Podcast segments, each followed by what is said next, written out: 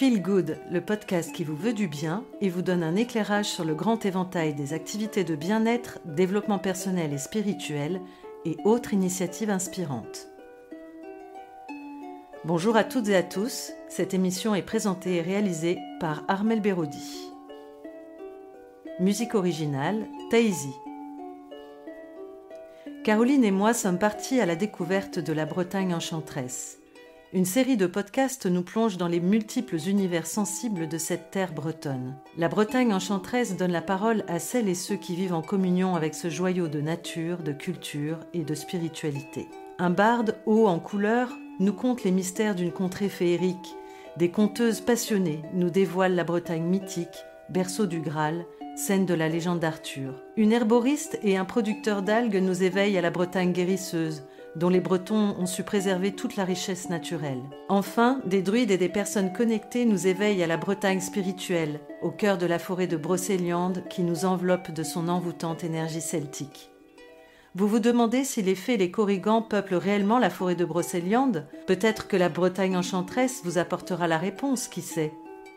Nous vous souhaitons un agréable voyage, et dans ce premier voyage, nous accueillons Taïsi. Mais c'est qui? Harpiste et organisatrice d'événements culturels dans la cabane de l'AF, aux portes de la forêt de Brocéliande. Je suis en compagnie de Camille Pierrin, dite Taïsi, et j'aimerais bien savoir euh, qu'est-ce qui qu'est-ce qui t'a décidé à prendre ce, pseudo, ce nom d'artiste? Euh, en fait, ça vient de euh, c'est en fait mon deuxième prénom traduit en elfique. Alors c'était un forum elfique à une époque. Euh, en fait, j'ai adopté ce nom il y a une dizaine d'années parce que j'ai rejoint un groupe euh, médiéval fantastique. On faisait euh, des spectacles en plein air à Pimpon. et moi, j'étais la nymphe enchanteresse du groupe. J'enchantais les gens avec la harpe. du coup, il me fallait un nom. Mon deuxième prénom, c'est Marie. En fait, c'est le prénom de mes deux grands-mères. Et j'ai dit, bah, qu'est-ce que ça donne avec ça? Et ça donnait Taisy avec un A accent. Alors, je savais pas exactement la prononciation, mais naturellement, j'ai dit Taisy. Et en fait, euh, bah, en adresse internet, ça ne passait pas les accents. Du coup, j'ai un ami qui m'a dit, bah, mets un E, Taïsi. Ah, bah, ça sonne encore mieux. Je garde ça. D'accord. Mais quand tu dis en elfique, ça veut dire que quoi? C'est une langue? Et oui. Je parle le elfe. c'est ça? Maegovanen. Ça veut dire bienvenue, notamment en elfique. Alors, je le parle pas couramment, mais j'ai appris quelques petits mots. En fait, c'est notamment, euh, une langue qui a été inspirée euh, enfin de, de l'univers de Tolkien. C'est lui-même le créateur Tolkien euh, qui a créé cette langue-là. Il a parlé même euh, enfant, il me semble, avec son frère justement. D'accord. Voilà, et du coup, l'univers, la langue elfique est inspirée de ce qu'a créé Tolkien. D'accord. Parle-nous un peu de Tolkien. Ah je le connais pas très bien, mais voilà, il a créé l'univers de Bilbon le Hobbit, le Seigneur des Anneaux, qui a inspiré complètement l'univers, euh, l'univers elfique, l'univers du petit peuple, euh, tous, toutes ces aventures aussi. Et, euh, et voilà, il y a énormément de gens dans le milieu médiéval, fantasy, fantastique, qui sont complètement inspirés de l'univers de Tolkien. Et donc qui parlent cette langue. Vous parlez entre vous le peut-être pas tous en, en, elfique. En elfique. Voilà, on dit elfique. Il y a même une écriture elfique. D'accord. Voilà. D'accord. Donc je ne sais pas, je, je pense qu'il y a une communauté qui parle couramment elfique entre eux ça m'étonnerait pas, tout existe alors. oui, c'est vrai, tout existe. Mm. Ok, très bien. Donc, on va continuer euh, en français si c'est ok ah pour oui, toi. ça va très bien. je peux parler un peu breton, un peu mieux qu'elfique, mais euh, voilà. Et puis tu parles en musique aussi, tu t'exprimes en musique.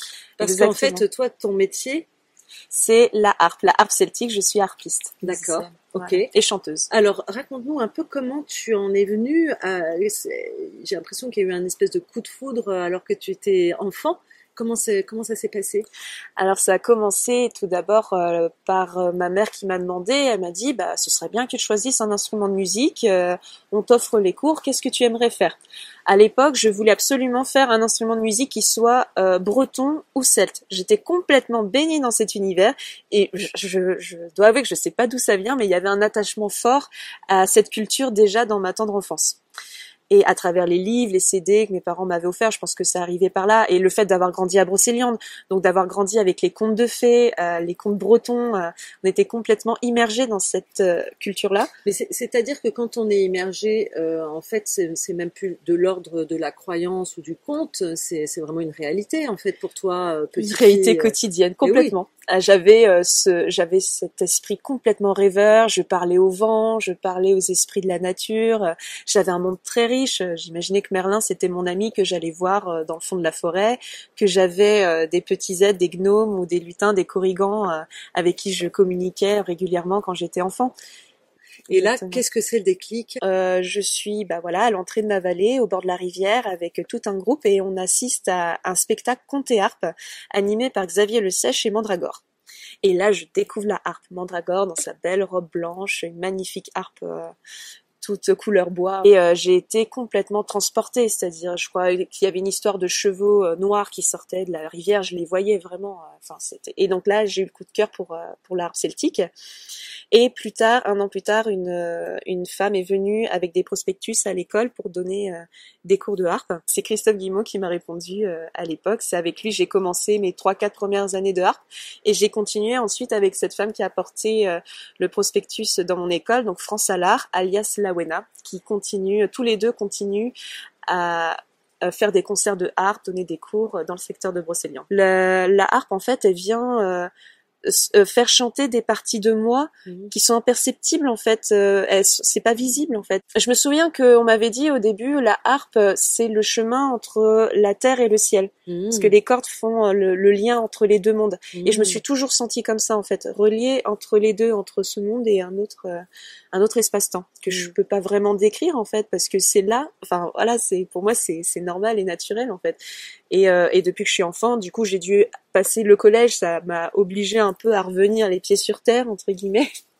Mais il y a toujours un aspect de moi qui a gardé, euh, qui a revendiqué euh, le fait que j'étais pas comme tout le monde, que j'avais une vision du, euh, une vision de l'environnement, du monde qui était différente des autres. Et donc c'était important pour moi justement de le vivre à travers la harpe. Mais à l'époque, je ne jouais pas beaucoup de harpe devant les gens. Je jouais pour moi-même.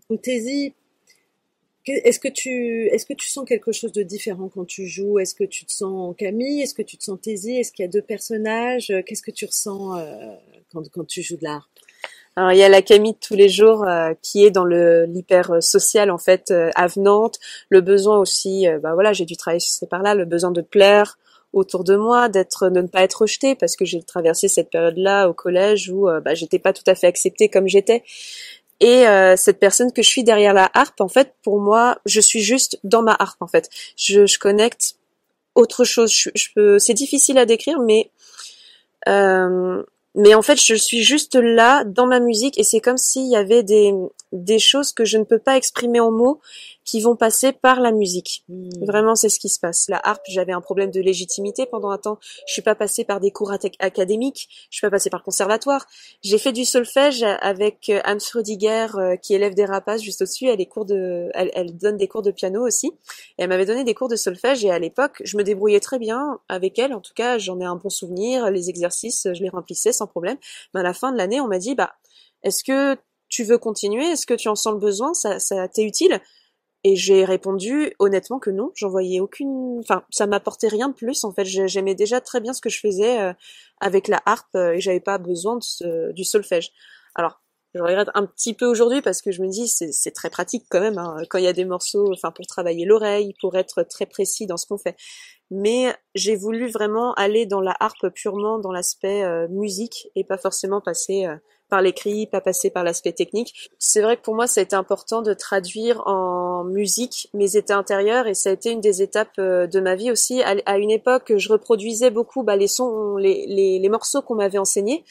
Euh, donc c'était beaucoup de musique celtique euh, pendant dix ans avec mes professeurs Christophe et France. Et ensuite, quand je suis partie, euh, j'ai arrêté les cours et euh, j'ai voulu reprendre des morceaux qui me tenaient à cœur, euh, qu'on entend tous les jours, musique plus moderne ou musique de film. Ah voilà, il y a plein. J'adore, j'ai toujours adoré chanter, comme je disais, et je reprenais souvent des, des morceaux, soit de Disney ou de la musique française aussi. J'adore les musiques, les paroles à, à, à, texte, les chansons profondes qui vont vraiment toucher l'âme. Et, et donc j'ai essayé de reprendre ça à la harpe, mais toute seule au début. Et petit à petit, il y a des gens qui me disaient ah là il y a un petit truc qui va pas, ah ok je corrige au fur et à mesure et, et je me perfectionne comme ça. On m'a demandé de faire de l'animation sur des marchés d'artisans, notamment à Tréau-Rantoc, le petit marché d'Atréau. Maintenant je fais ça depuis dix ans. tous les dimanches, j'y suis. Alors pas en ce moment, mais pendant une période, c'est moi qui faisais de la harpe pendant quatre heures ah ouais. Je faisais tous mes morceaux comme ça. Et le l'organisateur du marché, Yann Le Saout, est venu me voir en me disant bah j'ai un studio de musique, est-ce que ça te dit euh, de venir enregistrer euh, ton CD, euh, voilà ton premier CD chez moi? Et je dis bah alors là j'ai pas du tout de matière à enregistrer un CD. Je j'ai des morceaux que je reprends, mais c'est pas ma musique. Et je me dis attends je te revois l'année prochaine, je vais essayer de composer des morceaux et là on ira. Et ça a été donc en 2016 une période qui a été très riche euh, dans mon chemin spirituel où j'ai fait énormément de rencontres qui m'ont ouvert euh, l'âme, le cœur, les yeux sur un monde que, voilà que, que j'ai toujours connu en fait. C'est ce que je disais. J'avais pas de mots pour ça quand j'étais enfant, mais et j'y suis revenue par euh, le hasard. En fait, on, est venu me dire que bah, tout ce que je ressentais, tout ce que je voyais, ce que je vivais, et ben en fait, ça existait pour d'autres personnes que moi. Je n'étais pas la mmh. seule à, à, les voir et à me dire, je, je crois en la vie après la mort, le fait que pour moi, on a, on est des âmes incarnées pour vivre une expérience terrestre, une expérience physique. Et, euh, et du coup, ça m'a ça m'a tellement parlé. Euh, j'ai enfin compris des choses de quand j'étais petite. Pour toi, cet, euh, cet instrument euh, représentait euh, le lien entre la terre et le ciel, mais aussi euh, permet de relier les gens entre eux. Est-ce que tu as eu des témoignages de personnes justement qui ont eu, peut-être comme toi, tu as pu l'avoir à 7 ans, des déclics j'ai souvent eu ça. J'ai j'ai eu beaucoup d'expériences de de personnes qui étaient complètement différentes euh, avant et après. Euh, qui avaient les yeux plus lumineux, plus ouverts, le cœur grand ouvert, même des personnes qui sont pas spécialement euh, dans la spiritualité ou quoi, mais ils étaient complètement transformés. Euh, par exemple, j'ai fait ce, bah du coup j'ai fait ce CD avec Yann Le Saout avec l'intention de d'emmener les personnes qui l'écoutent dans mon univers en fait, dans un autre monde très euh, contemplatif, poétique, méditatif. C'était presque thérapeutique. D'ailleurs, je l'ai enregistré en 432 Hz, puisque à ah. l'époque, j'ai découvert euh, la musique du 432 Hz. Je n'ai jamais de certitude absolue, donc euh, je ne peux pas certifier que le 432 Hz a un véritable impact. mais je j'aime bien l'idée de on peut vivre les histoires qui nous parlent et on fait ce qu'on veut en fait. Et donc mon histoire personnelle, c'est de penser voilà que le 432 Hz, c'est en tout cas une fréquence qui me fait du bien. Euh, je me sens plus à l'aise pour le chanter et je sens que pour moi c'est comme une fréquence radio en fait. Mm Bah, stocké dans la radio. Euh, 440, c'est c'est comme si tu peux capter euh, la chaîne de radio, mais c'est pas tout à fait net. Alors tu la descends un petit peu, et ben là, 432 Hz, ça a le truc hyper net, et c'est, il paraît que c'est en plein cœur. Voilà, pour moi, c'est la, la, vibration de l'eau. Donc, c'est pour ça qu'on parle d'harmoniser. Une, une harpe, tu la réaccordes, euh, donc tu la mets en harmonie pour euh, être en harmonie avec toutes les vibrations autour de toi et l'ajuster, ajuster les fréquences. Donc c'est complètement thérapeutique à ce niveau-là. Et c'est ça que j'ai trouvé génial, c'est que donc j'ai mis cette intention-là d'avoir un CD thérapeutique et après j'en ai pas parlé aux gens autour de moi. Euh, j'ai des amis qui ne sont pas spécialement dans le monde spirituel, qui ce discours que je suis en train d'avoir, ça leur passe, euh, voilà, ils n'êtes pas du tout scientifiques, ça ne va pas. Par contre, ils me disent clairement que quand ils écoutent mon CD, ils partent en voyage, ça les relaxe, ça les détend et ils se sentent bien et apaisés après l'avoir écouté. Hmm. Et là, je me dis, ta, ta musique est utilisée dans certaines euh, circonstances. Tu m'avais dit sur des méditations holotropiques. Exactement, respiration holotropique, euh, des, des soins. J'ai des amis thérapeutes qui me disent, j'utilise ton CD pour euh, accompagner les gens dans mes soins. Hmm. Et ça, mais c'est un un profond cadeau pour moi parce que j'ai ça veut dire que mon mon intention est complètement reconnue. Mais finalement ton intention de départ c'était euh, aussi de jouer pour toi hein, parce que tu disais que pendant longtemps euh, tu chantais euh, dans ta chambre et tu voulais pas chanter dans le monde et, et, tu jouais pour toi. Donc c'était quelque part est-ce que cet instrument t'a permis de, de, de, te relier à, à, ce que tu es vraiment et, et t'aide dans ton accomplissement personnel? C'est euh, je suis complètement euh, reliée à la harpe mais harpe je considère que c'est des prolongements de moi-même mmh.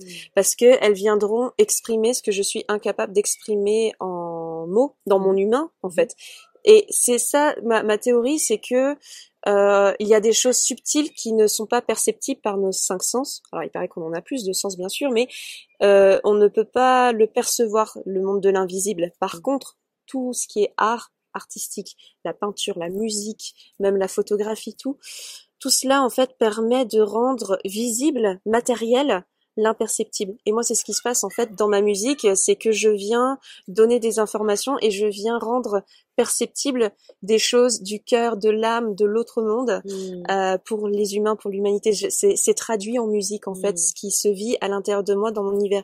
D'ailleurs, c'est ce qu'on voit sur ma pochette de CD. Mm. Je vais te le montrer en fait. À la base, c'était une photo, donc une photo qu'on retrouve euh, derrière. Euh, et j'ai demandé à un illustrateur de dire, bah voilà, ça c'est le monde tel que vous le voyez euh, de l'extérieur. Et mon monde à moi, c'est celui-ci, quand il est Mmh. représenté. C'est tout ce qui se passe, tout cet univers. C'est euh, lutin qui danse autour, un troll même qui se cache derrière, qui est euh, attiré par ce qui se passe. C'est un monde lumineux et c'est c'est l'autre monde que dans lequel je vis, dans lequel je baigne. Et c'est avec ma musique qu'on le peut le sentir, le vivre, le vibrer. Euh, je, je me demandais si tu as l'impression de, de capter quelque chose euh, d'ailleurs ou si c'était vraiment des choses qui venaient de toi. J'ai déjà eu des expériences de me dire, je sais pas pourquoi, mais il faut absolument que je joue ce morceau. Je, je, je le maîtrise pas super. Est-ce que je le joue? Bon, faut absolument que je le joue. Là, ça reste dans ma tête. Faut que je le fasse. Euh, je fais des concerts intuitifs maintenant comme ça. Je prévois plus. je euh, vais te demander. c'est ouais. ça. C'est-à-dire que maintenant, je fais en fonction de, de ce que je ressens des personnes qui sont en face de moi. Euh, là, je sens que telle chanson va parler en particulier à telle personne, et du coup, il faut que je le fasse. Alors, il y a souvent des morceaux qui reviennent en commun pour tout le monde. Je pense à Alléluia de Leonard Ah. Cohen. Alors moi, j'ai la version de Jeff Buckley, mais mais cette chanson, elle parle à tout le monde.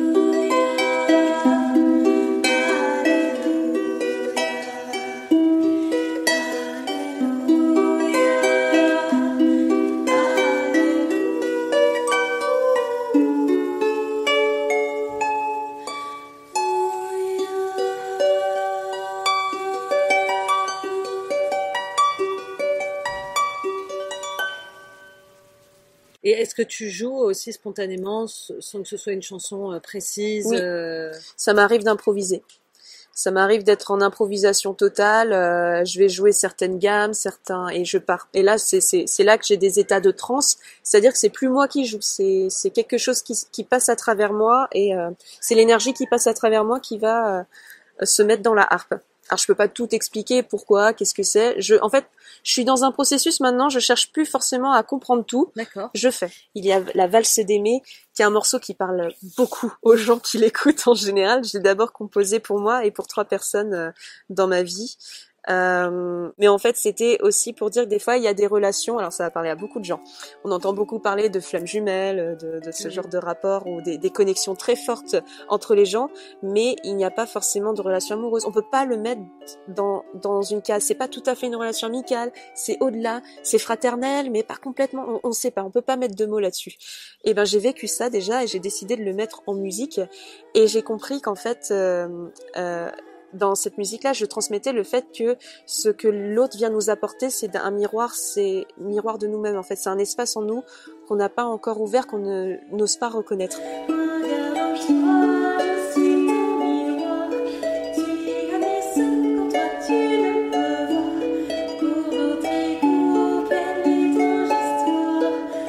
Et euh, le deuxième couplet, c'était pour dire aussi que on a tendance toujours à, à chercher à l'extérieur de nous. Et en fait, tout ce qu'on va remarquer à l'extérieur n'est qu'en résonance avec ce qu'il y a à l'intérieur. Mais on ne pense pas forcément à regarder euh, pourquoi euh, pourquoi il y a cette résonance, qu'est-ce qui se passe à l'intérieur. On a tellement le réflexe d'être projeté à l'extérieur. Et du coup, on cherche l'amour toujours autour de nous, alors qu'il est tapis au creux de soi. Plus tu te méprises, et moins tu le vois. Donc le fait de s'auto-saboter, de toujours se considérer qu'on n'est pas assez bien, qu'on n'est pas assez beau. Je dis souvent, mais est-ce que, imagine, tu te vois enfant et tu te dis, mais de toute façon, euh, tu sais rien faire, t'es moche, t'es pas, t'es pas à ta place, euh, tu pourrais faire mieux. Est-ce que tu oserais dire ça à ton enfant euh, directement comme ça? La plupart des gens te disent, bah non, mais je pourrais jamais dire ça, c'est horrible de dire ça. C'est ce que tu fais en permanence quand tu te le dis à toi-même. Et ça, c'est hyper important, euh, ça, ça, de le dire, de le Alors faire maintenant, qu'est-ce que tu te dis, toi?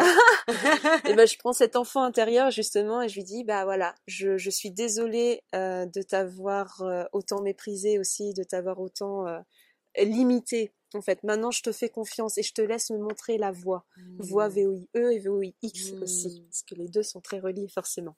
Donc euh, je me dis à moi que je suis fière de moi, de mon parcours, de ce que j'ai traversé et, et maintenant que je me laisse porter par cet enfant intérieur, c'est-à-dire que le mental euh, a, a décidé de euh, rendre service à ce cœur et guidé par cet enfant intérieur. Je tiens toujours à être regardée avec euh, avec écoute, avec intention, peu importe ce que je peux. Voilà. Enfin, bon après, il faut que j'apprenne à reconnaître le fait que euh, tout ce que je suis a de la valeur euh, et que j'ai pas à juger de ce que je ressens, de ce que je vis, mais que voilà, pour euh, par exemple des personnes qui sont très euh, matérielles, terre à terre, à partir du moment où je leur parle de K132 Hz, etc. bah là tout de suite, ah, ils vont verrouiller quelque chose. Et ça, ça m'embête vraiment parce que Mhm. il peut se passer quelque chose. J'ai pas envie d'être limitée juste par un discours en fait. Alors qu'au fond, on est tous des humains, on est tous euh, interreliés quoi qu'il arrive, euh, peu importe ce qu'on peut en penser, mais euh, et que entre humains, on peut tous connecter les uns aux autres. Pas forcément qu'avec les mots, mais avec euh, ce qu'on ressent, euh, la musique, etc. Donc je veux surtout pas que mon discours, qui n'appartient qu'à moi, Oui. Euh, ne soit un frein à, à la réception, euh, voilà, enfin, à, à mon lien avec les autres. C'est ça. Ouais, ouais. J'ai toujours besoin d'être en lien avec tout le monde en fait. Euh, c'est, je sais pas d'où je tiens ça, mais c'est im- important.